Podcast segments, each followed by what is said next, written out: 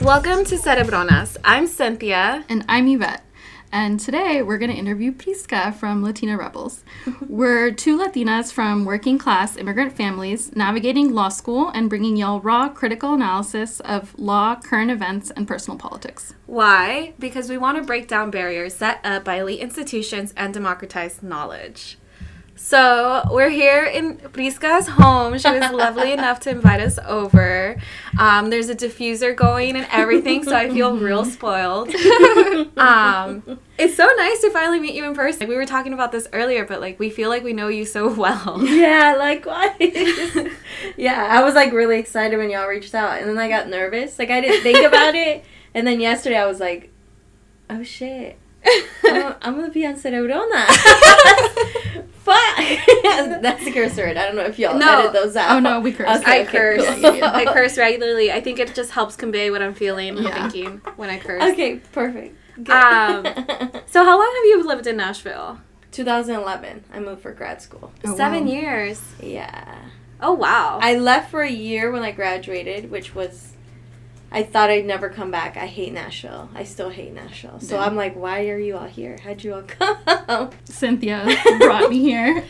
Well, like, I want to be a public defender in the South. And I just, like, I still don't feel super ready to, like, graduate and be a public defender. But, like, being in Nashville now and then being in New Orleans over the summer, I'm feeling prepared to, like, take on that responsibility of, like, a person's life. Yeah. So I want to get more experience, and I want to be in the South, so I figured, like, let me go to Nashville. Like, it's a good office. It's known for, like, different things that they do. So I was just, like, reached out and made it happen. You liked it? Like, the work or the city? The city. Some of it, some parts of it, like, different parts of it. I've gotten in touch with, like, some different folks who do, like, more radical, like, for the community oversight board that just passed, like, I went, like, canvassing for that one day. Yeah. And so, like, being around... a lot of my friends. Most of the people that are the activists in Nashville are graduates from my graduate program. Oh, interesting. Yeah. Yeah. See, so, like, I like that about Nashville, that there are, like, radical folk here, but it's not, like... And, like, things are still in the development, I feel like. The networks are still being created, so I, like... that, like, when things are beginning, that, like, is really exciting for me. Yeah. And I like it here way more than I liked, because my first summer I was in North Carolina and Durham. Like, Nashville compared to Durham, for me, like, this is a much, much better fit. Like, I'm much happier here. Yeah. Like, my commute is really, like, small. Like, the city doesn't have that much traffic. My first week here, I found, like, this dope Ethiopian place, like, to go eat. Like, I found finally a good Thai place that I like. Mm-hmm. Like, I found a pupuseria that I like. Oh. I still haven't found, like... Which one? I go to Reina La Bendición. Yes! That one! That one! That's the one I went to. It's good! Yeah. So, I feel like el queso que usan is a little salado. Yeah. A little bit. Betnicas like salado queso. But, so and it also like works, because I, like, this... I don't get mad at me, but I put lime on my pupusas. What? That's the weirdest thing I've heard. Yes! I mean, you adjust it to your needs. Yes, I'm Mexican. I put lemon and lime on anything and everything. We have a thing called repocheta, which is my favorite plate, like, dish in Nicaragua. And it's pupusas, but with crema on top of the salad they put on top. So I do that. I'm like, reclaiming my... You just call it a salad? I don't know. We call it repollo. Yeah. Oh. Yeah, repollo, but I call it curtido, yeah. And I think it's repollo in El Salvador. I'm not really sure. Yeah. But I don't know. How do you say it in English? Cabbage, I think. Yeah, cabbage. Okay. Cabbage. It doesn't sound as good. Yeah, no. Cabbage. But yeah, you gotta give it your spin. Yeah, so... I do. So that works out for me. Like, the fact that el queso está, like, more salado, like, I don't have to add any more salt to my food. Yeah. I just... Because when you add lemon, I'm usually also adding salt, like, so... It works for me. So I found that spot. I'm feeling real good about it. The Thai place I go to is also near there. So I'm real happy here in Nashville. Like, I'm applying for a job here. We'll see how goes. Yeah. You're applying to the PDs? Mm-hmm. Dang. Okay. I like it here. I can see myself living here. Yeah, I could see myself here for like 5 years. I know a lawyer, Latina, who did a lot of reproductive... You know, Latinas for Reproductive Justice? No, I don't know, but that's dope. Oh, it's like a whole thing. Well, she used to work with them in D.C. and is now here. Oh, cool. Or in New York, and then went to D.C. and see, like, I'm out here because, like, we need to be creating these networks in the South. Like, there's the Latino community, the Latinx community is here, and so, like, I want to be here, too. Do people look at you weird when you ask for limes at Salvadoran restaurants? No. No, they do not. They look weird at me when they notice what I'm going to do with them. Oh. But, like, they don't. Yeah. The act of giving them to me is cool. It's okay. I think modifications are good, you know. I think I went with a friend, a Mexican friend, and she called it ketchup, their salsa. And I was like, you need ketchup. To check your Mexican hegemony. Wait, ketchup, though? She called it ketchup. What? Because she's like, that's not spicy, that's ketchup. And it's just like, that's rude. I know. Okay, no. This is like an individual who's like, got it wrong. Who's lost. Yes, because like, when you're thinking of like sopes, right, or garnachas, or like all this other food, we use non-spicy tomato sauce. It's like salsa de tomate that you just, on top of taco dorados, yeah, that's exactly what you're using. Yeah. And then like, and there's spicy salsa, and that's distinct. It's like, you can also be tomato based, but no. We have salsa de tomate. That's exactly what you put on pupusas. And I was although we throw in oregano, I don't feel like yours has that. No, not the one. Yeah, we use oregano. Yeah. Damn, like, our listeners right now just, like, are taking in all this different information about Latinx food. Like, you're welcome. Yeah. I want to know what y'all have been eating here, where y'all went to, what part of town you're in. So, actually, I haven't successfully gone out. Like, I feel like my age is showing. Like, when do you leave tomorrow? I leave tomorrow. Oh, yeah. But, like, yeah, Israel and I tried to go out twice, and then both times we ended up staying in. Yeah. And then last night I just got too fucked up to leave. Okay, I was like, I don't know how much you want to say about last night. I did hear about the bottle of wine that got finished. Well, it was the bottle of wine and also whiskey, and I had a beer. It was a lot. Yeah, I remember. And we smoked. At some point in the night. Honestly, I blacked out. Those are good nights for me. Wait, so then this will be... I can't be doing that. This will be new information. Your joy. They will take your joys. You're better off staying in. That's true, when you go out and, like, have to do... I like staying in. Yeah. But I want to explore the city. Wow, shocking. Shocking. A tourist likes to stay in. I really do. I never go out, and I'm a, like, I think I was an extrovert, and I became an introvert in Nashville. Oh, like, wow. Out of, like, protection. School? Oh. No, because I would go out and try to have fun. I'm like, I was raised Miami, which is a Latinx city. Yeah. And I moved here, and I thought I could be my same self. And then, like, just shit started happening to me, and people started saying things to me, and I just was like, you ruined my night, so I don't want to be out with y'all. Yeah. Do you mind telling me, like, what? Like, because I haven't gone out yet. Yeah. Like, I've gone to, like, places, like, that are chill and drinking, but, like, going out, what I consider going out, I haven't yet. I'm here. So I'm, like, curious. I don't know what you're comfortable sharing. Well, I was dating, too. And so I remember, like, just going up to random people and being like, hey, how are you? And I ended up talking. So you know where Midtown is? Yeah. Okay. So I was, like, in Losers. And I was talking to this guy, and he's a white guy, and I'm like, he's like, yeah, I go to law school at Vanderbilt. And I was like, okay, cool. Like, I'm right next, my building's next to you. I'm at the div school. And he was like, shut up, show me your ID. Like, oh, what? And I was like, am I really pulling out my ID to prove that I'm a student in the school across from these bars? Yeah, it's like that stuff, where you're just, like, having fun and having a good time, and then somebody's like, you don't belong here. Or, where are you really from? Oh, my God. Your English is really spectacular. And you're just like, what the fuck just happened? Like, I just wanted to drink and talk. Yeah. Yeah.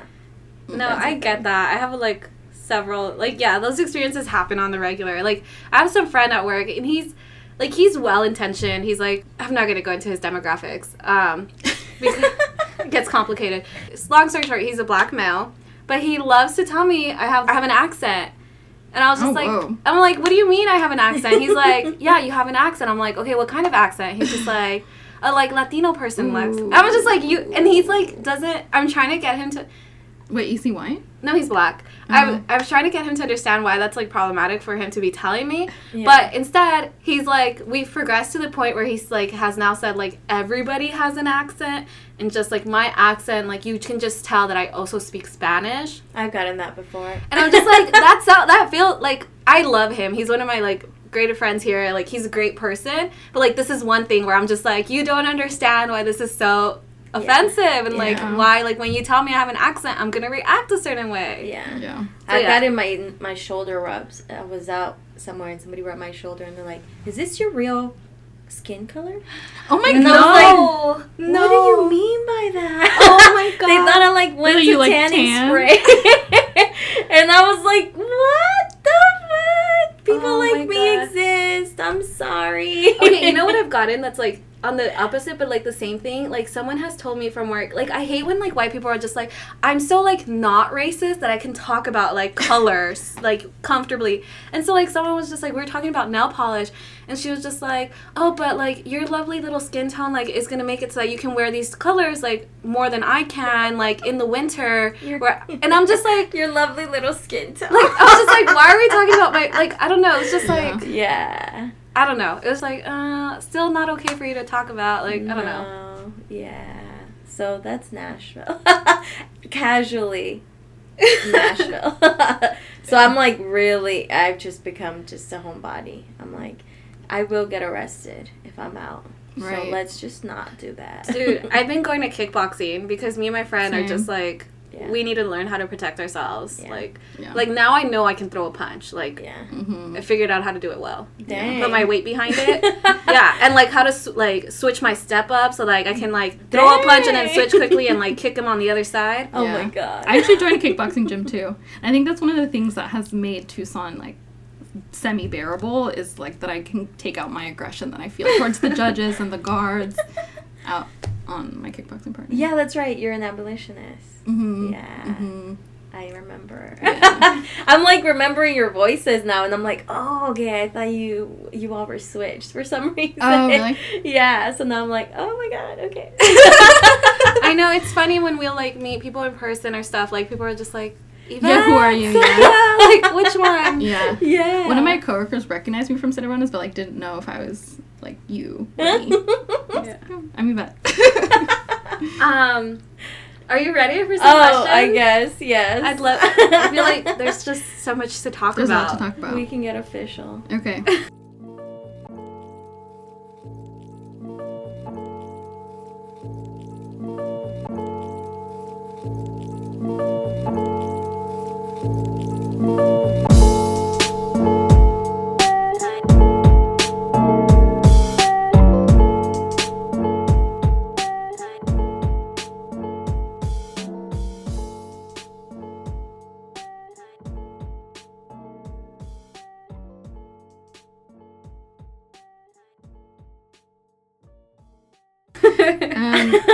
So, I wanted to talk about what's happening in Nicaragua because of all the people that I've met from Nicaragua that are seeking asylum. And also because, like, you posted about how people don't pay attention to it. It's not being talked about. So, for folks who are unaware, what would you say is the cause of the current Nicaraguan political crisis? It's so hard to get that information. Places like Telesur, who I, like, have written for and, like, really believe in their vision, have a very different perspective of what's happening in Nicaragua. And just, like, you can't read it anywhere what actually is happening. And then I also, all my family in Nicaragua is, like, conservative Christian. So the way they frame, they've always been anti-Daniel. And so the way they frame it is, like, he's not a real man. He lets his wife do stuff, and she's a bruja. So even, like, what I know from the ground, I'm still, like, I have to vet it through this lens of, like, colonialism and like sexism and like kind of a lot of other bullshit. But I know that as far as I'm concerned, from everything that my family's told, it basically the pensions from a lot of older folks were taken. The president was like, I'm taking all your pensions, sorry.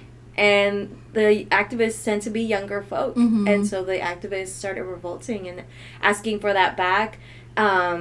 And they just started. So my neighbor and my grandma, in my grandma's home growing up, so kids like that, the government started paying them like 200 cordobas a day to go and like with a bat and just like hit any young person they saw and keep driving on a motorcycle. Yeah. So there's that now. Like, there's, like, a lot of guerrilla warfare happening. And my mom has been there a few times. She was shot at in the summer when she was there. Wow. And she left, like, really quickly. That was when they were creating the barricades. Mm. And she just went back a week ago, and she said she saw no young people in the streets. Wow. So it's, like, it's just... the government is targeting a whole generation. Because if you're young, they just assume you're an activist and they want to get rid of you. Okay, just to, like, back up a bit, because I feel like a lot of our listeners aren't going to have, like, background that, that is necessary. So, just, like, for little things, like, the 200 Cordobas, like, how much is that, like, an equivalent of? Like, I'm curious. Do you know how much? It's... I feel like the currency has changed so much. The last time I was in Nicaragua, it was 40 Cordobas, a U.S. So $40 a dollar. Okay. But that was... I was there in 2000. So that's like $5. 16, yeah. Yeah, it's not roughly. A lot. Okay, I wanted to get a sense if it was like we're $50 really poor or like $5. Okay. Yeah, I think we're the second poorest country in the Western Hemisphere, next to Haiti. Wow. So we're a really poor country. So $5 like is a big difference. Yeah, I didn't know that. Yeah. And then you mentioned Daniel. He's the president. Yeah, and he's so Sandinistas, people don't understand like the evolution of Sandinistas because I would call myself a Sandinista by definition of what the Sandinistas were when they came into power. But unfortunately, because U.S. intervention and just like corruption and poverty, the Sandinistas, even my mom's side, her whole side of the family were Sandinistas, and like went like they had a campaign and like everybody needs to learn to read. So they stopped schools and they paid people to go and teach the whole country to read. And so our reading level... learning about this in our Latin American course. Oh, really? Mm-hmm. Yeah, our reading level was astronomical compared to other countries in Latin America because they were, like, socialists. And they were like, everybody needs to have, like, base understanding and everybody needs to know how to read. So we all learn, we all get better kind of thing. Yeah. So there were things that they did that was really cool, but U.S. intervention, capitalism, all that bullshit. So they were corrupt. And my parents and... that generation just that's why they don't vote quote unquote liberal. That's why there's like a whole agenda to try to get them to disassociate socialism from what they understand in our countries and more like how it should be understood. But yeah, so the Sandinistas have a really bad rep in our country now, and he's a Sandinista, Daniel Ortega, but it's a new wave of Sandinista. Yeah, because Sandinistas would have never gone out of the way to kill their citizens. And it doesn't sound like they would be taking away pensions. Right, either. Exactly. I feel like that's a sign of how much it's gone from its values. Yeah. But people like Telesur will still frame it like socialism and it's amazing and you all have it wrong for going against the government. Oh, wow. Yeah, and so you just read it and you're like, what? No, like, we get so, like, I think it's, like, the same in the U.S. We get so stuck in like, these two-party systems that we forget that it's a lot more nuanced than that. Yeah, exactly. I was just going to say, like, nuance. Like, we need to have nuance more. Just when you were trying to explain these things, it's like, look, you can agree with part of it, disagree with part of it. You can agree with its history, what it originated as and not what it's evolved into. Yeah, like, exactly. Yeah, you need nuance. Also, like, where I diverge from people who are socialists and communists is, like, people who are authoritarian socialists and communists that are, like, you know, this is our vision and we're going to get there by forcing people to agree to our views. Like, anything coercive I'm not about. And I think even if you are pro-socialist, like, you have to be against arbitrary government violence, like, random killings in the street, not allowing people to express their political views, like, you know. Yeah. It got really scary. I think now there's, like, a lull. Like, the UN was called in because they were, like, they had a chipote. It's kind of like Guantanamo in the U.S. Wow. So we had a chipote jail that had been closed for decades. And they opened it again to start torturing any young person they could pick up for information. And people were lying about stuff because they didn't. Not every young person was an activist. Yeah. But they were like, you're young, you must know someone, so we're going to torture you until you admit that it was you under coercion, or you give us names of somebody under coercion that might not even be involved, but we're going to bring them in also. So the UN came and they shut it down. They built pits and bodies were thrown, and it was just like, now it's just really silent, and people are quietly trying to sell as much of their... People with businesses are trying to sell as much of their products as possible to get money to get out. Wow. But I'm like, with Trump in office, like, I don't know if, like, you can get here. Not the way the caravan is being framed, not the way any of Nicaragua's problems are being framed. It's just, like, nobody understands what's happening and how bad it's getting. I think what depresses me the most about the work that I do is seeing folks who really have no other option and who thought of the U.S. as the place where they were finally going to be able to stay and live peacefully, and then seeing how effective Trump's policies are. I've seen so many people take deports because they're like, I just don't want to be detained in this place anymore with terrible food and terrible healthcare, and they mistreat us. Mm-hmm. But it's wild to me because I know the horrors that they're going back to too. So seeing folks in detention has made me think about intergenerational trauma, how the government repression violence from Nicaragua, Mexico, and the U.S. is not going to end when these folks are released from detention. It's, I've started thinking about how detention can have a permanent effect on someone's mental health, and I'm wondering, how does people heal from collective trauma? Because this is a whole generation of people that is experiencing the violence of the Nicaraguan nation state. What are your thoughts on that?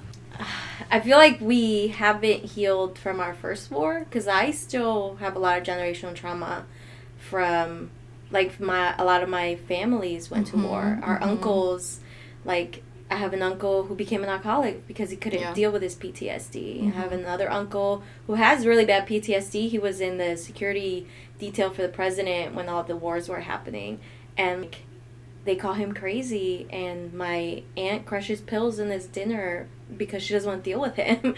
God. I still know what that looks like, and I still know the tension in my relationship. When people want to talk about machismo being terrible, I'm like, it's just sexism with a lot of trauma that the U.S. might not have necessarily those experiences, but it's a direct it's a direct product of colonialism. But we don't want to talk about that. We just mean oh, those Latinos are machistas, and it's but come to the South and meet any white guy, I was gonna say. Rich white guy who treats his wife like a trophy and tells her what she can wear. So I'm it's just different trauma. It's just different ways that we've all dealt with it. So I'm still dealing with the trauma of my distrust of men comes from our country's wars.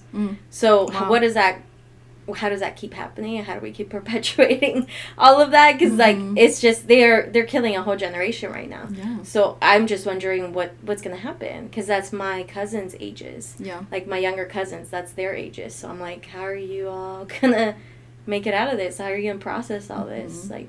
I don't know. Do you keep in touch with your cousins and stuff? How are they? What is that? How has that affected your relationships? And being able to be there, because I imagine it's just harder to get in contact. I don't know.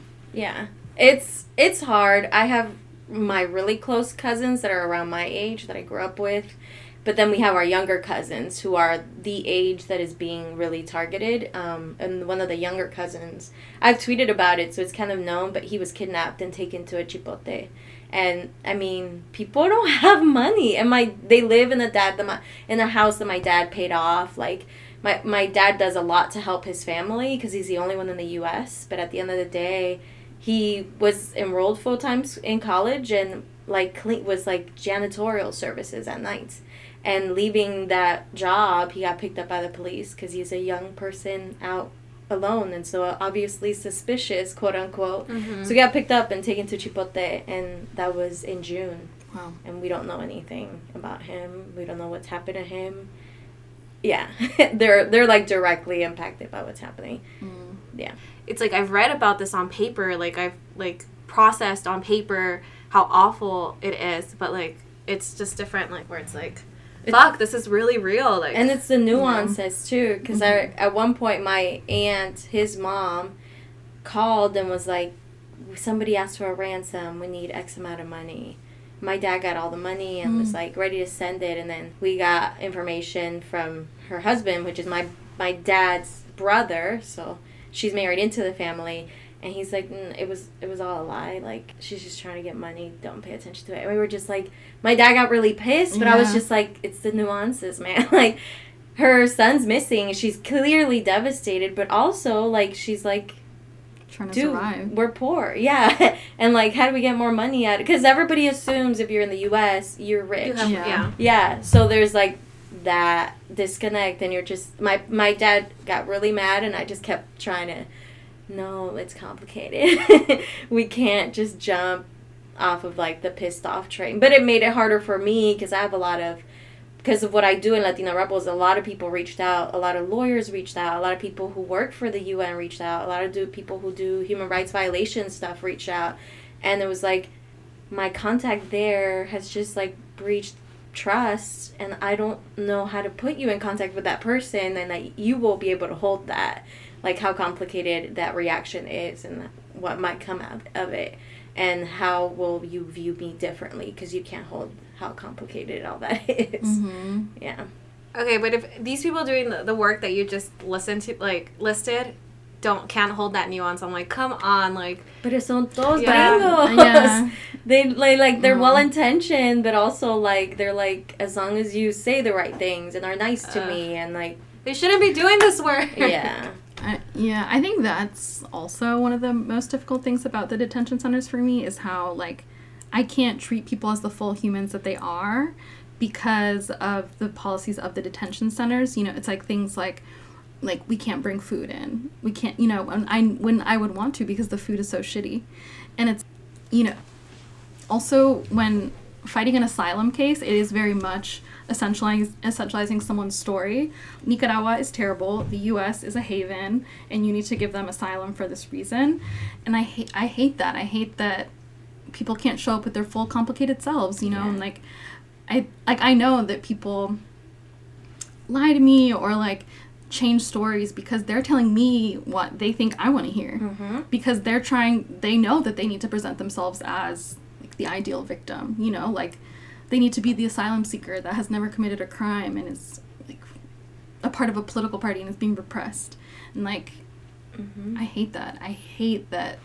It needs to be the perfect story. Yeah. I mean, I feel like I'm responsible for perpetuating it as well, because I know, like, I'm like, well, yeah, why would you trust me? Like, yeah. You know? You should lie to me. Yeah. If you think that lying will get you to where you need to be, then... I want to teach you how to lie better. You know? Let me tell you what the law cares about and protects. Yeah. Now you tell me what happened. Yeah. Yeah. So that is who I want to be, and I just feel like I, like, legally can't. And it's like, this made me so sad. There was one time where, like, because I want to build trust with people, and I want to be able to tell them the right things to say and to, like, tell them what not to say. But ethically, if I'm not allowed to lie to the court. So if somebody says something to me like that, then I can't help them with their application anymore unless I reveal to the judge what they told me. But, like, only if you know. Right? Like, isn't, like, the ethical, like, it's, like, if you know it to be a lie, right? It's, like, well, how do you know something? Like, were you there? Like, did you see when it happened? You better be careful. I'm serious. No, I had a lawyer who was a Latina who was, like, if you find him, I will figure out how to get him an asylum. And then was, like, call me. And then was very vague and, like... I'm not supposed to tell you this. You never heard this from me, but this is sort of what you could maybe do. And then at the end, I was like, I don't know what I just heard. But I think it was that. You can't be direct with people. Yeah, but I was like, I actually don't know you told me. But it's like when you think about, like, someone used this example to me, and, like, really, it, like, just for me, it made me feel better about what I view as my ethical obligations. Whereas the people on Wall Street, right, their attorneys, the people they pay all this money to, they pay them all this money to find ways to break the law legally, right? Find the little loopholes. They're advising them, if you break the law in this way, X will happen. If you break the law in this way, only this will happen.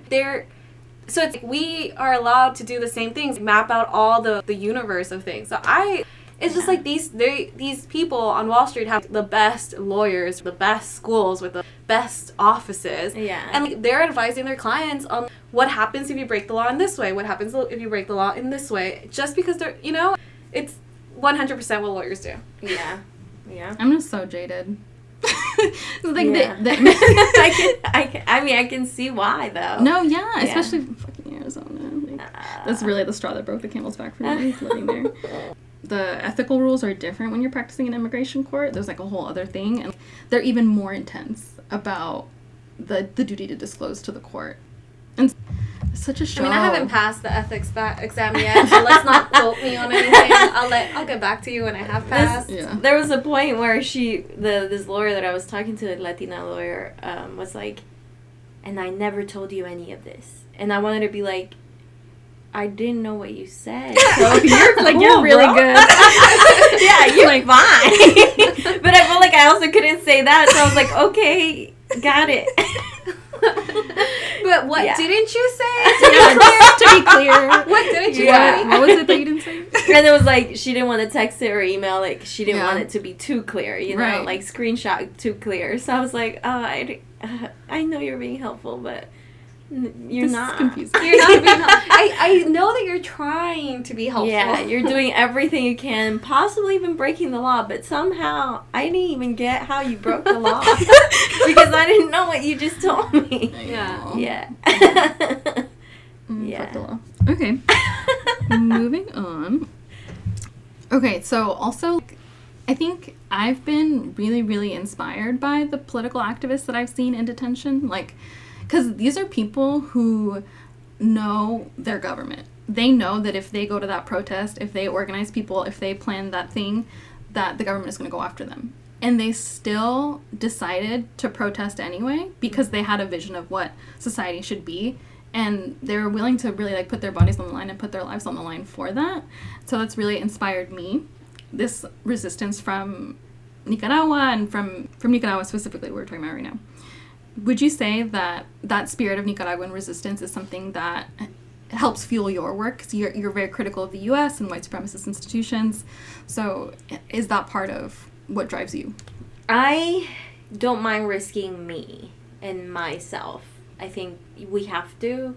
And I do. It's like become so embedded in my life that even stupid things like getting visible tattoos, I'm like, I'm going to resist assimilating into white standards of what it looks like to be an acceptable, professional, quote unquote, person in the world. So I have done things, but my thing is like, it's all me. It's my risk. Specifically because our family, my dad's families are Mexicas, and they're pretty well known in Nicaragua. And people know where they live, and they've gotten death threats. So that's when I'm like, well, maybe I shouldn't say stuff about them or what they're going through or their specific things or what I think they should be doing. I just like, I think by example, and it's been like that, like those are my politics, by putting myself at risk. I think hopefully other people are inspired to do it, but I don't ever seek for other people to put themselves at risk or to risk other people's livelihoods. So, yeah, I've been really careful about how I choose my words with what's happening in Nicaragua. Because my aunt has gotten a lot of death threats and a lot of... She still has 2 other kids, and it's like, we'll get them too if you keep talking about it. And it's like, okay.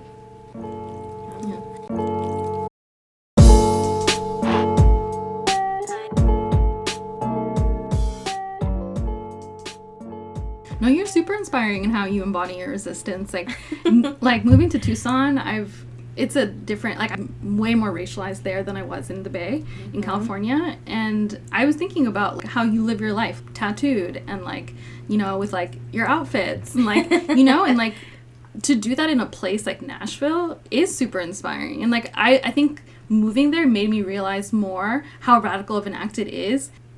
I just because I'm the lawyer doesn't mean that I don't get mistreated as well. It just, there's no point in investing in respectability when it's a lie. Yeah. Yeah, because it doesn't protect us. And we know it doesn't protect us. So I'm like, fuck it, let's get this party started. But that's why I don't go out to Nashville, because I'm like, I will go to jail. So no, honestly, yeah. And like, not only like with respectability politics, like not only does it not protect us, but it like it makes us perpetuate all the violence when we start policing each other, right? We become complicit. Yeah, so much of respectability politics is enforced by people of color, you know. So it's not just, it's not going to save us, but also it's very it's causing harmful. Us to harm each other. Mm-hmm. Yeah. Which always makes me more sad, I guess. Yeah. I'm so sad by that. I'm so sad by all the Latinx people in Border Patrol, all the Latinx people who work as guards in the detention centers. You follow Latina Rebels in your I feel like nobody knows who I am, and I feel like what are you talking about? For real, though, and I feel like an asshole. Like, my friend is running this coffee shop in Chicago, and I just walked in and sat in the corner. But, like, because I don't want to take up space, I'm really aware that I can be visible in certain spaces, so, like, when I don't feel like anybody knows me, I just, like, stay really quiet.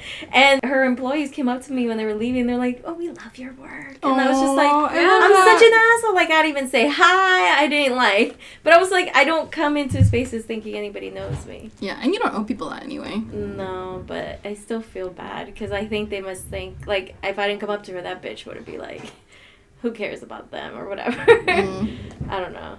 I get really self-conscious, yeah. Which is why I don't go out, too. But there's a lot of reasons. Yeah. Yeah. I can see the list, like, the cons of going out. It's just getting lengthy. Yeah. Getting older is real, too. It's I feel so like real. I'm 33, and I just don't have time to fuck around and tell you in a nice way that you're racist. I'm just like, get out of my bar, I know the owner, kind of thing. Like, that's what I want to say to people now. Mm-hmm. That's a mood. Yeah. I mean, that's goals. Like. That is goals. Yeah, no. What were we talking about? I forgot. How to resist and resistance. And you're sad about the CB, the Latino. Oh, yeah. Yes. Because they, like, definitely, the Latinx people working in the detention centers for sure create this narrative of, like, they're the good Latinos, you know, because they have citizenship educated, and they're respectable and they have this job. And it's, like, that makes me so fucking sad. And also, like, there's this woman who I read as Latina who has made my life so hard. She's so mean to me. And why? It's, like, ultimately, I feel like that's self-hate. You are like this to me and not like this with the white lawyers because you hate yourself. Yeah. And unfortunately, I have to deal with it. I feel like, so the Latinx community here in Nashville, not the ones who have been here forever, because there's a difference with the ones who, like, have immigrated here, made a life here, have their families here, and then there's, like, the ones who have ended up in school here or a job here. And I think I have a lot of in common with them, and they'll reach out and they'll be like, I know you live there and you're Latina Rebels, like, let's go out. And then 9 out of 10 it's a mess, and I'm like, wow. Because, like, they're professional Latinos in Nashville who are doing a good job and nonprofits, and it's sad because I'm just like, what are your gender pronouns? And they're like, what does that mean? I'm like, oh my God. That was a fucking important lesson for me to learn, where, like, I cannot trust all people of color. Like, yeah. And it was the lesson that fucking hurt me, and that, like, I still, like, it the does. Person I learned that with, like, I still have dreams with her. And it's just like, but it's an important lesson. Like, we can, it's sad, but you cannot trust all people of color. Like, yeah. You most definitely cannot. Yeah. I can't believe you still have nightmares about that person. It's like, damn. Yeah, man. Can you imagine having that impact on someone's life? Like, I don't. She probably has no idea. She has no idea. Yeah. What did they do? I want to know. Tell me all the chisme. I need to know. She was my boss.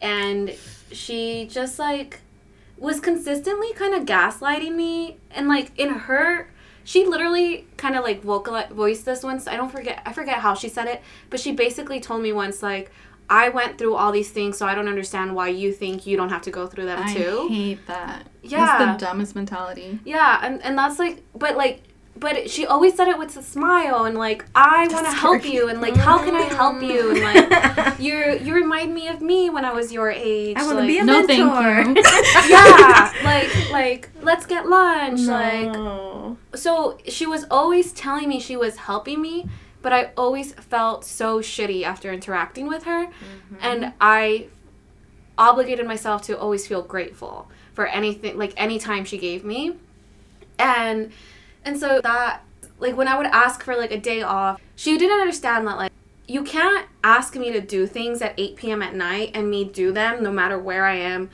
Usually when I just got home at 8 p.m., mm-hmm. that's fine. Like, you need me to do something, that's fine. Yeah. Because I mean, like, when I want to meet someone for coffee, I just leave during the day. That's fine. Like, yeah. I don't put in overtime, but I also don't put in any sick time or anything. But she didn't understand that and would, like, make me feel really guilty anytime I wanted to take a day off. But just I just did something for you, like, Sunday, 9 p.m. How are you upset that I'm trying to take the day off? The way she would talk to me, she would always cut me off. It was just, it was a lot of things over a long period of time. It's just like white models of success, or we like, it's just capitalism. Yes. It's just like, die for this, or else you're not good enough. Yeah, and I feel like it's important to point out, like, because this was a government office, right?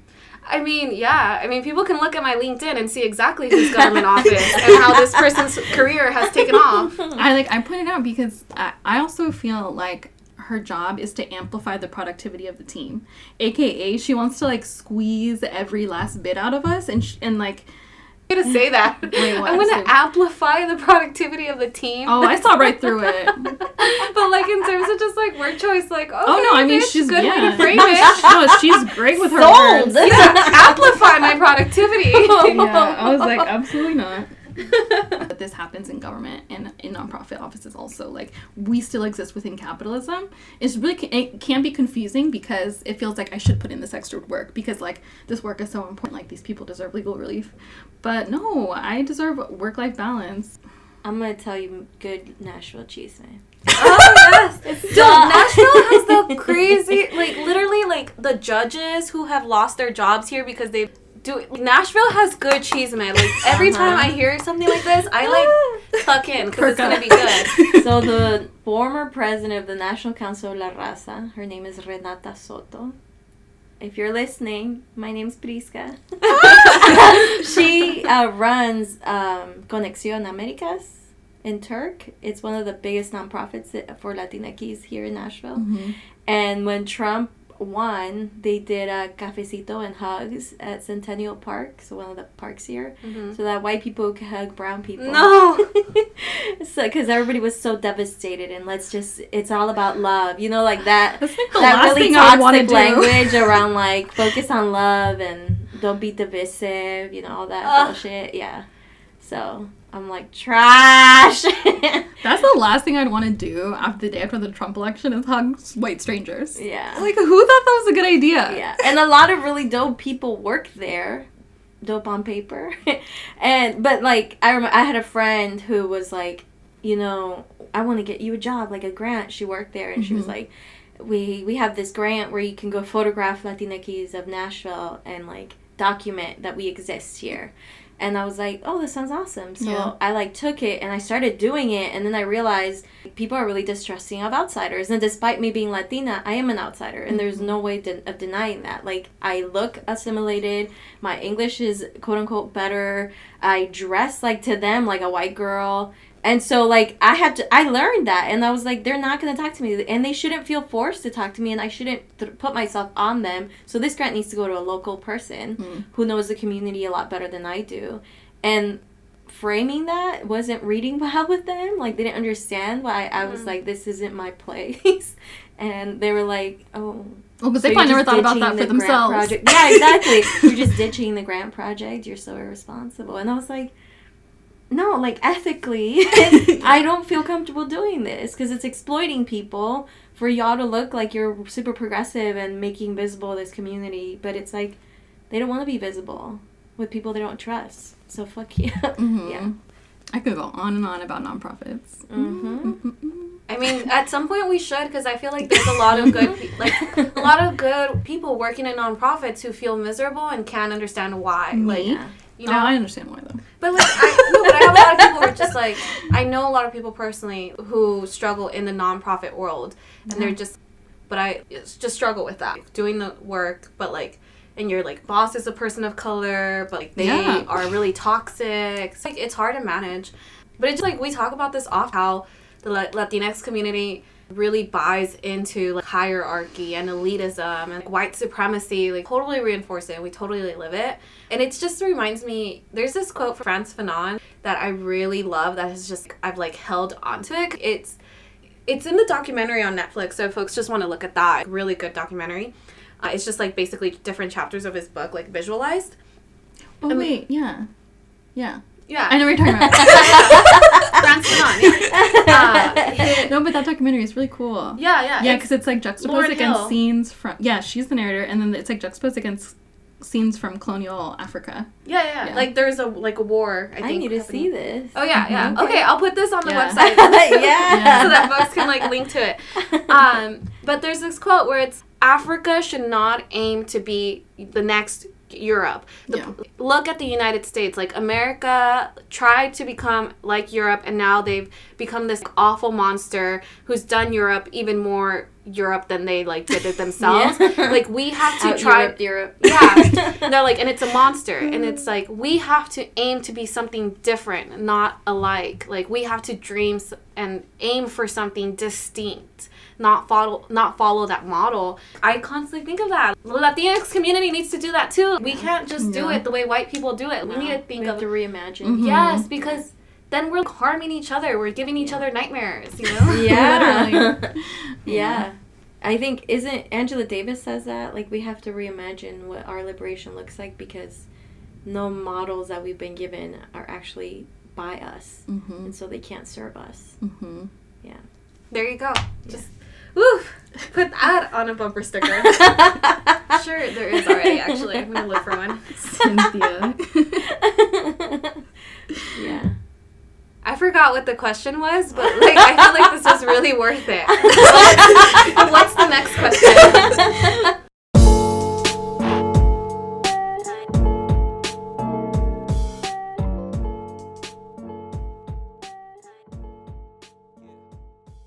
It was your question about application season.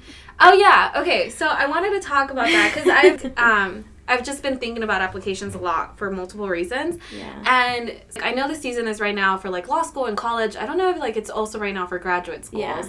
Okay. That's what I thought it would be. So I wanted to know a little bit of, like, how you decided what program to do and what from, like, the application process, like, to graduate school, do you remember the most? Because it's, like... I feel like it's a struggle no matter what graduate program you're applying to, but it's like it can be a struggle in different ways, and I would love to, like, kind of hear your thoughts. So I'm first gen, and I wasn't even supposed to go to get my bachelor's.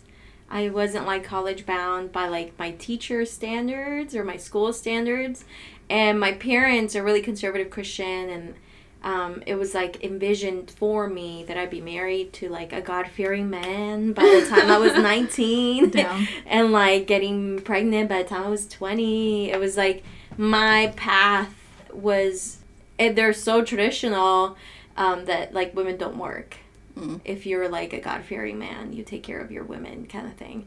So it was, like, not expected for me to go to college. And so I remember... getting honor roll in elementary school and then seeing how unimpressed they were, so then I just stopped getting honor roll because my parents just weren't like, oh my god, you're smart, yay. They were just like, my mom once said, like, I'm running out of space for your stickers in the bumper, like, mad at me because I was bringing honor roll bumper stickers. So, like, after elementary school I just was like, I don't give a fuck, and I stopped doing homework and I stopped. So I was like a pretty average C student middle school and high school, and I kind of bullied my way into getting AP classes.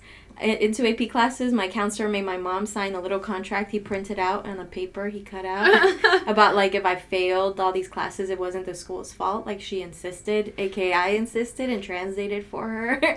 So why did you want to be in the AP classes? Because I didn't want to get married. And that was the only option. And so I was like, I'm just going to go to college. Everyone's talking about college, so I'm going to go there.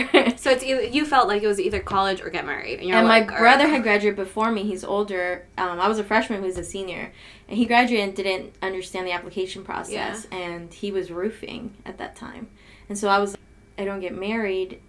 Then I don't. What do I do then? Like, what's the other option? So I just... forced my counselor to put me in AP classes. The AP classes, like, walked you through the... Like, we had a counselor come in and walk us through the application process, through FAFSA and everything, like, just financial aid in general. And I got into college, and I loved it, and I, like, excelled for the first time in my life. But then I realized I was an English major with a dance education minor, and I was like, oh, like, you can't really do anything with this. Like, I can teach at a studio, but that's about it with my minor, but I can't really, like, what do you I realized really quickly that my only path was teaching, and I was like, I don't want to teach. So I started figuring out how to get into grad school, and I took the GRE and bombed it, and so I went and Googled, like, schools that don't require grad school, like, GRE scores, and it was a long list, and Vanderbilt was, like, number 16, and I had heard Vanderbilt from the Gossip Girls. Wait, what? The Vanderpumps or whatever, they're a Vanderbilt family in Gossip Girl. Oh, yeah. Yeah. Oh, and so I was like, that sounds prestigious. And without even understanding, I didn't understand, like, what Nashville was. I didn't understand. It was Divinity School. I didn't understand what Divinity School was. I did, like, a light Google search on Divinity School, and it was like, God. And I was like, well, I'm a believer. I know about God. Yeah. I could do that. As an English major, everything you read in classical literature, like, all the canons, is all God references. Yeah. So I was like, I could do that shit with my eyes closed. And so I just applied to one school that didn't require GRE scores, and I got in. Damn. Yeah. And then you came to Nashville. And then I came to Nashville, and I was shocked. Yeah, it was really shocking moving here, because I, like I said, I didn't do the research. I had never left from my parents' house. So it was really scary, and I cried a lot. And I got seasonal depression for 2 years, and I didn't know what was happening. I just thought I was really sad and failing at life. Mm-hmm. And I almost failed my first year of divinity school because most of my peers came from, like, private liberal arts colleges and, like, understood all these philosophers. Like, people would say they had nicknames for Judith Butler was Jubu, and, like, Foucault. Like, we're going to read Foucault. And I was like, I would read the name Foucault on paper, and I was like, Foucault. I was going to say the fact that you, like, know how to pronounce Foucault. I didn't when I got there, and all my peers already knew, and I was just like, I am behind badly, and nobody seems to give a fuck. Okay, as someone who went to a small private liberal arts college and was a philosophy major, I'm telling you, my white classmates who went on to probably, like, programs like the... didn't understand shit about Foucault, let alone Judith Butler. Like, not my peers. It felt like they got, like, the best student from every liberal arts college. I was like... They learned a meaningful quote from Foucault and then just ran with it. They learned how to bullshit about it. I figured that out eventually. Yeah, because I learned how to bullshit, and I was like, I see all of y'all. Yeah. We're all there now. But, like, it was hard. It was really hard getting... once I got here, but the process, I was so naive to the process that didn't feel daunting to me. It was just the actual transition to another place. Also, my parents told me I couldn't leave till I got married, so I proposed to somebody to move out and come to school here. I love that part of your story. I think that's so badass. I don't know. Divorce was really hard. Yeah. Just because, like, I, like, bought into it. I was like, yes, yeah, this is a strategic decision, but also you can be strategic and also force yourself to love someone. And so I was like, all in, and then it was like, no, actually, that's not how things work out, and I evolved. Well, I'm just, like, feeling, because, like, my family's Catholic, but my mom and my dad aren't personally, like, devout by any means, and, like my mom, like, the most upset she gets about me is, like, when I say I don't believe in God, because she's, like... that hurts her feelings personally, but nothing else I do really she cares about. Yeah. And I'm just, oh, wow, like, that made a big difference in my life. Yeah. Because they made me get my first communion, but I refused to, like, go back for confirmation. And they were honestly like, look, when I was doing my first communion, they were getting a lot of phone calls from the teacher, and, like, they were just annoyed with all the questions that would come to them. So they're like, better for us if you don't do your confirmation. I don't want to be bothered. I can't. So I'm just, like, realizing, like, how much of a difference that's probably made in, like, who I am, like, just having that freedom, like, woo, like. Yeah. Yeah. Our stories are kind of similar, too, because, like, I thought of college as a way to be able to move out of my house, too, because my mom is very Catholic, and she's gotten better over time, I'll say. But, yeah, like, my life was so regulated as a teenager, and I was just like, fuck this, like, I want to live life. Yeah. And so I wanted to be a writer at the time, and so I Googled best college newspaper, and Yale came up. So I was like, okay, I'll apply there. Yeah. And then I had no idea about the East Coast. And, like, I'd been there once. Like, didn't understand the weather. Yeah. Also experienced seasonal depression. Yeah. And, like, just had a hard time transitioning because I got myself into a mess. I didn't understand. Like, yeah. I thought that the whole country was like the Bay. I was like, oh my God, no, people are not chill. Mm-mm. People think weed is weird here. Yeah. Like, people are rude. Yeah. It's cold. People are so rude. Yes. That was one thing I learned, too, because I started noticing people just wave at you in the South. I was going to say. But they're like, asshole. It's like, it's so confusing in the South because it's like, I've never met people who are so nice, but also, like, racist at the same time. Yeah. Like, ugh. Like, this is gonna... Okay, this is the right audience to share this with. I have to take, like, a little shuttle to, like, where I park my car, and then, like, it's been raining a lot here in Nashville, and, like, I lost my umbrella for a good week. And so it was just... I was on the last shuttle, and I was, like, with this other, like, fella, and, like, older man. He started, like, talking to me. Like, he had retired, asking me where I'm from. And then he, he had his umbrella, so, like, he got off first, and, like, he put his umbrella up so that, like, when I got off the shuttle, like, I also, like, could be under it. And I was like, thank you. And then this car was in a different direction, and mine was closer by, and he's just like, oh, I'll walk you. And I was just like, it's really not necessary. And he was just like, no, I'll walk you. And I was just like, it's fine. He's like, and he was like, no, like, it's, and I was just like, okay. So, like, he walked me to my car, and then I was just like, okay, thank you. And then I wasn't, like, opening my car yet or anything. And then he kept standing there until I was going to get into the car, and I was just like, okay, like, I had to put my stuff in the back, and he followed me around my car as I was doing it. And I was just like, this is so polite of you, but you don't understand how uncomfortable you're making me. Like, it's dark. I don't know you. You're a white male. I'm in Nashville. Like, there's nobody really else here in this parking lot. Yeah. I was just like, thank you for making sure I don't get wet. Literally, you've made me so anxious. Can you please leave me alone? Yeah. It's a mixed bag. I hate when people wait in the elevators or opens doors. It's like, I don't want to walk in front of you. It makes me uncomfortable when you hold the door open and, like, usher for me to go, like, pass in front of you. Like, it's small spaces. I don't want to do that. Yeah. It's like, ugh. I used to stop and ask people, like, do I know you? Because, like, I didn't understand why they were smiling at me or waving at me. And then I understood that it was, like, the costumbre here. And I was like, wow, I'm just going to make it known that I'm not that person. So I started wearing, like, fuck off shirts and hats and shoes. Like, I legitimately bought the gear so, like, people would stop fucking doing that to me. Because I was like, it's your costumbre, but it doesn't have to be mine. And yeah. It's such a mixed bag. It protects you, though. Yeah. Yeah, like, the only way I got rid of the man was getting in my fucking car. Like, I still have, like, subtle things. Don't fucking touch me. I carry, because I, like, they don't get it here. They just don't get it, that people of color don't feel safe around them. Yes, like, it's like, it makes me uncomfortable. Yeah. Like, especially just, like any males, it's like, I don't want to squeeze past you in a small space. Like, I don't want to walk in front of you. Like, eye roll. Mm-hmm. Yeah. Mm-hmm. It's like, what a luxury to feel so safe that you think everyone feels that safe as you do. Mm-hmm. Yeah. Mm-hmm.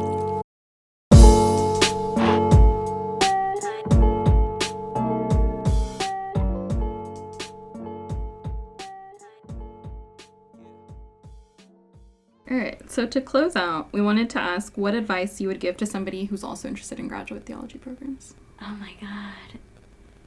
So go to HSP. There's a thing known as the Hispanic Summer Program.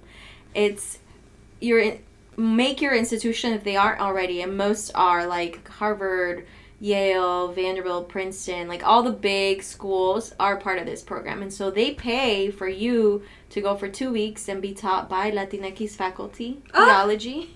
And you're staying with them. They pay for your boarding. They pay for you to get there. They pay for your food. Oh, wow. And you just kind of get to not be around white people. Always be critical. What I think it's what a dream. I know. It's like you always be critical of every space you're in, even these like quote unquote gifts, because the majority of these are Latinx theologian elders are really problematic, and the men have a really bad history with a lot of the women in these programs. Me Too could go on in these programs.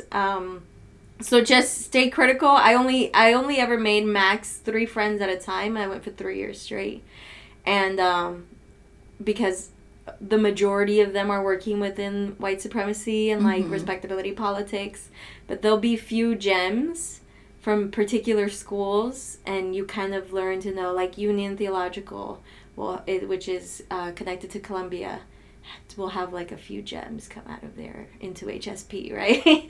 So take the opportunities, but always be critical.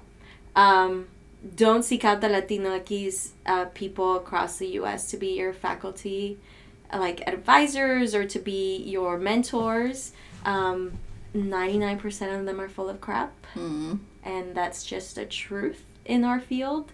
I've been told to my face by a Latino that I really admired his work and was really, like, on paper, like, resisting the academy and, like, fuck being an intellectual. And he said, I grade my Latinx students harder to teach them that the world is hard on them. And I was like, oh, fuck you, bye. Yeah. Yeah, so, that's and so this whack. Is Miguel de la Torre. He's really well known and really revered in our field. Mm. So just be critical. Seek mentors that will protect you, and they can be of any race and any gender, any identity. Just be open to whoever will come and fight for you and not try to change who you are. And just fuck shit up, because there are some really cool people, but they're rare. It's just like, what is the matter with this older, like, professional generation, quote unquote professional? Because when I don't know, like, it feels like we have to do us ourselves, who are now going to be turning around and doing the mentoring. Like this is a good moment for us to reminder, like, check in with ourselves, like, make sure we're not harming our mentees, make sure we're treating them with respect, make sure we're like, just being good. Because, like, when I think about it, my best bosses have been, like, white males. Yeah. The people who have really invested time in me, like, to make sure I succeed, white males. And usually probably because they have the time, like, the means and whatever. Yeah. They probably get something out of it, but, like, It's like, why are we doing such a bad job of mentoring each other and, like, opening these networks for each other? We become gatekeepers. Yeah. And we like, but I feel like, so, like, there's so many of us who, like, enjoy the power of that, you know, like, enjoy, like, deciding who's good enough and who's not. Yeah. And it's just, like, that's sick. Like, if you're a gatekeeper, just throw that shit open and, like, usher people in, like, left and right. What is it? Residente, there's a lyric that por atrás me meto y like, pongo una bomba y exploto el sistema or whatever. And I'm like, that's what we should be doing. Okay, this reminds me, like, blow shit up. Yeah, or, like, I don't know, y'all probably had similar experiences where, like, literally it'd be, like, a, like, small Toyota Camry 5-seater, and we'd be like, Gaben mas, Gaben mas. We need to have that same attitude when it comes to, like, places of privilege, like, Gaben mas, like, come on in, like. I'm also be really critical of when white people are really critical of somebody. So, you know, like, students will give each other tips. Mm-hmm. I learned that the person that white students hated the most turned out to be my mentors. Mm-hmm. Because they didn't put up with shit from white people. They didn't let them, like, I professor, it's a womanist scholar, Dr. Stacey Floyd-Thomas, is the most badass professor at Vanderbilt Divinity School. And every student who's white talks shit about her. And every person of color who loves white supremacy and functions within it hates her. Wow. And so she, like, has, like, every year probably, like, 5 students that really, really love her, but nobody else. So, and she said, I was in the class where she told a student, I'm not your mammy. I'm not going to hold your hand and tell you, like, sweetly and kindly what you want to hear. And then they held a meeting. And then they get a fire. Yeah. And then they get a fucking report. Like, I think she just got tenured, though, so I'm excited. Stanford just fired a, like, Ruhan? Ruhan was fired. Oh, yeah, yeah. Who was, like, this dope Stanford law alumni who, like, was a great, like, always hardworking. Like, anytime I was in the clinic space, she was always there. And she was, like, brilliant, genius. And they fired her. And, like, there's some good cheese behind that. I know, which I'm like, I shouldn't talk about on there, though. Yeah. But it's just, like, these places, like, they They treat women of color so disposable. Unless you're, like, the one that, like, reads white, acts white, like, just enough of a Latina so that you can, like, show her around, but, like, believes in all these institutions and, like, European... I'm thinking one person specific that believes in the European international, like, criminal justice system. Yeah. Or who, like, produces research that says that communities of color want more policing. Wow. This has been so therapeutic for me. I know. It's nice. I feel so good. My soul is feeling really light. Like, I'm trying to think of what else would be a good tip. Oh, okay. And not everybody in theology ends up in churches. That half of the graduates across the U.S. end up in nonprofits and are usually activists. Interesting. And people don't think that. Don't go to seminary or schools that say seminary. Those tend to be conservative. Go to divinity or theological institutions. That's another thing. What was your divinity program like? So we're actually listed as one of the programs in the United States that produces the most activists and game changers and world leaders and blah, blah, blah. So I'm like... when you walk in, you're just like, wow, so progressive, buzzword, buzzword, everybody.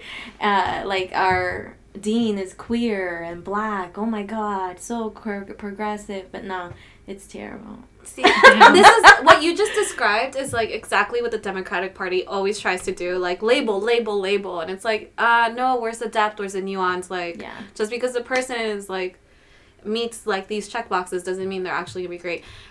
Okay, no lie, when I hear divinity, I still think of, like, the Harry Potter, like... our school looked like that, too. Okay, but, like, what... So, I think of, like, prophesizing and, like, reading tea leaves, which I, like, try to, like... I would love those skills personally. But, like, so what did you... So it's a program, actually. I think they've shortened it, but it's a 4-year program. 3.5-year program. It's a master's, but most people do it in 4 because you have to do a summer to finish in 3.5. And I refused because I was like, summer is for me to recharge from all y'all. Mm-hmm. The first year or two, you're doing, like, Hebrew Bible, Old Testament, theology, homiletics, so preaching. You're doing, like, foundational stuff, so you're only reading white people, your professors are mostly white, and then you get to, like, the great amazing classes. So ethics is where a lot of those, like, a lot of law students take the ethics classes in the divinity school. All the ethicists, philosophy students come and take divinity school ethics classes, which is where I started learning about like the myth of meritocracy and ethics comes in where theodicy drops the ball. So, like, when people are like, a kid got run over, why did that happen? What did he do to deserve this? Like, why do bad things happen to good people? Ethics starts answering those questions, like institutional problems and we don't regulate, blah, blah, blah, but whatever. Like, that ethics start to answer the question where, like, theology stops answering the question. That sounds cool. So dope. Yeah. Yeah. It's awesome. Minus the Hebrew Bible part. Oh, my God. It was a lot. I mean, like, as someone... Those were hard. But as someone who does a lot of... You do a lot of, like, social critique and, like, critique of, like, just as someone who does social critique, it must be so helpful because so many, like... things are rooted in, like, these biblical references and stories and, like, just the themes over and over, like, where if you're, like, looking at a commercial, if you're looking at a billboard, if you're, like, looking at these things. If, like, you're watching Donald Trump have a Sunday service with worship music, like, you're, like, you have the lens to be, like, well, what is your theology actually saying? And understanding where specific theologies come from and who do they service. And, I feel like it just really informs social critique in a really good way. Yeah. It's been inadvertently really, really helpful. And I don't think... my degree was ever supposed to lead to someone like me coming out of it, you know? Because even they're really critical of what I do because I'm not an academic, quote unquote. So they're very like... But even better, you're a public intellectual. Yeah. Like, literally, you're, like, what these, like, French philosophers were in their time, you know, that everybody, like... I mean, I call myself... My website says I'm a public theologian, just to be like, F you. Like, you tell us that we can do theology anywhere, that these churches are dying, and that... we're starting to reframe what it looks like to be in church for millennials, and I'm telling you, like, I go to church all the time when I'm in a campus and I give a talk. and it feels like we're in church. Mm. So if you can talk the talk, but then when it's actually seen done, you don't back it up, then you're just like every other liberal. I love that. It feels like church when you're doing your talks. Yeah, and I'll often request, like, do y'all have a chapel? And that'll be like my first go-to place if I'm gonna be speaking. That's really dope. Because I didn't grow up seeing women preach. Yeah. And I didn't grow up being told that women could preach or could even, like, our church had a huge, national gathering just for women to pray for tithing. So, like, las ofrendas. And so I just didn't grow up with that. And I'm like, there's a problem when our churches don't view women as enough. Mm-hmm. And it comes from making God male. And so what does it look like for me to stand behind, like, in a church and speak mm-hmm. to people, like, and preach to them? Because that's what preaching is. When you learn in theology school is you learn that preaching is just speaking power to people's truths. So if I can speak good things to people's truths instead of, like, oppressive things, then it has to still be church. And if you can't wrap your head around it, maybe you're the problem. Mm-hmm. Yeah. I love that. Yes, I'm so happy right now. Feeling elated. Yeah, it was really great. I do recommend it. I wish more people went to divinity school. I think it would be a game changer. And the elite ones are mostly fully funded because they don't have a lot of people of color. So if you want to get a master's and don't want to be in debt, BU gives full rides and housing and stipends to all the Latinx students. Amazing. Yeah. Woo! Wow. Different than our situation. A lot of debt. It gives me some anxiety, but it's okay. I think also our expected, like, potential to earn is a lot lower than, like, law students. But I still don't think school should be paid for. It should be free for everybody. Yeah. But, yeah. Yeah. Yeah. Well, I agree with that. Well, let's retweet that point. At Stanford. Yeah. Cool. Should we wrap up? Mm-hmm. I don't want to. I feel like I've been in your living room for a really long time now. Yeah. Crashing. Nice dark too. It's pretty. Thank you so much for talking. Thank you for coming to my home. This has been so much fun. There's, like, nothing chiquita about this episode. Yes. Was it supposed to be a chiquita episode? No, it's like we call it that, but they end up being long. The way I tuned into them, and sometimes they are at the beginning. They started short for sure. We tried. The chiquita sodes, is that what it is? Yeah. I've rationalized it that they're a chiquita sode in that they're one subject only, one theme. That's what's chiquita about. I can get with that. Yeah. But, like, even in this, we jump to so many different topics. That's what I'm saying. There's not, like, I cannot rationalize this one. Like, sorry, listeners. Like, I'm gonna call this a chiquita, so it's not. It's a lie. Yeah. Thank you for coming. Wait, okay, I'm gonna turn this off now. Who it is, son? Hey, yo, my dogs hold heat, control the whole street. And when it's time to bust, they don't get cold feet.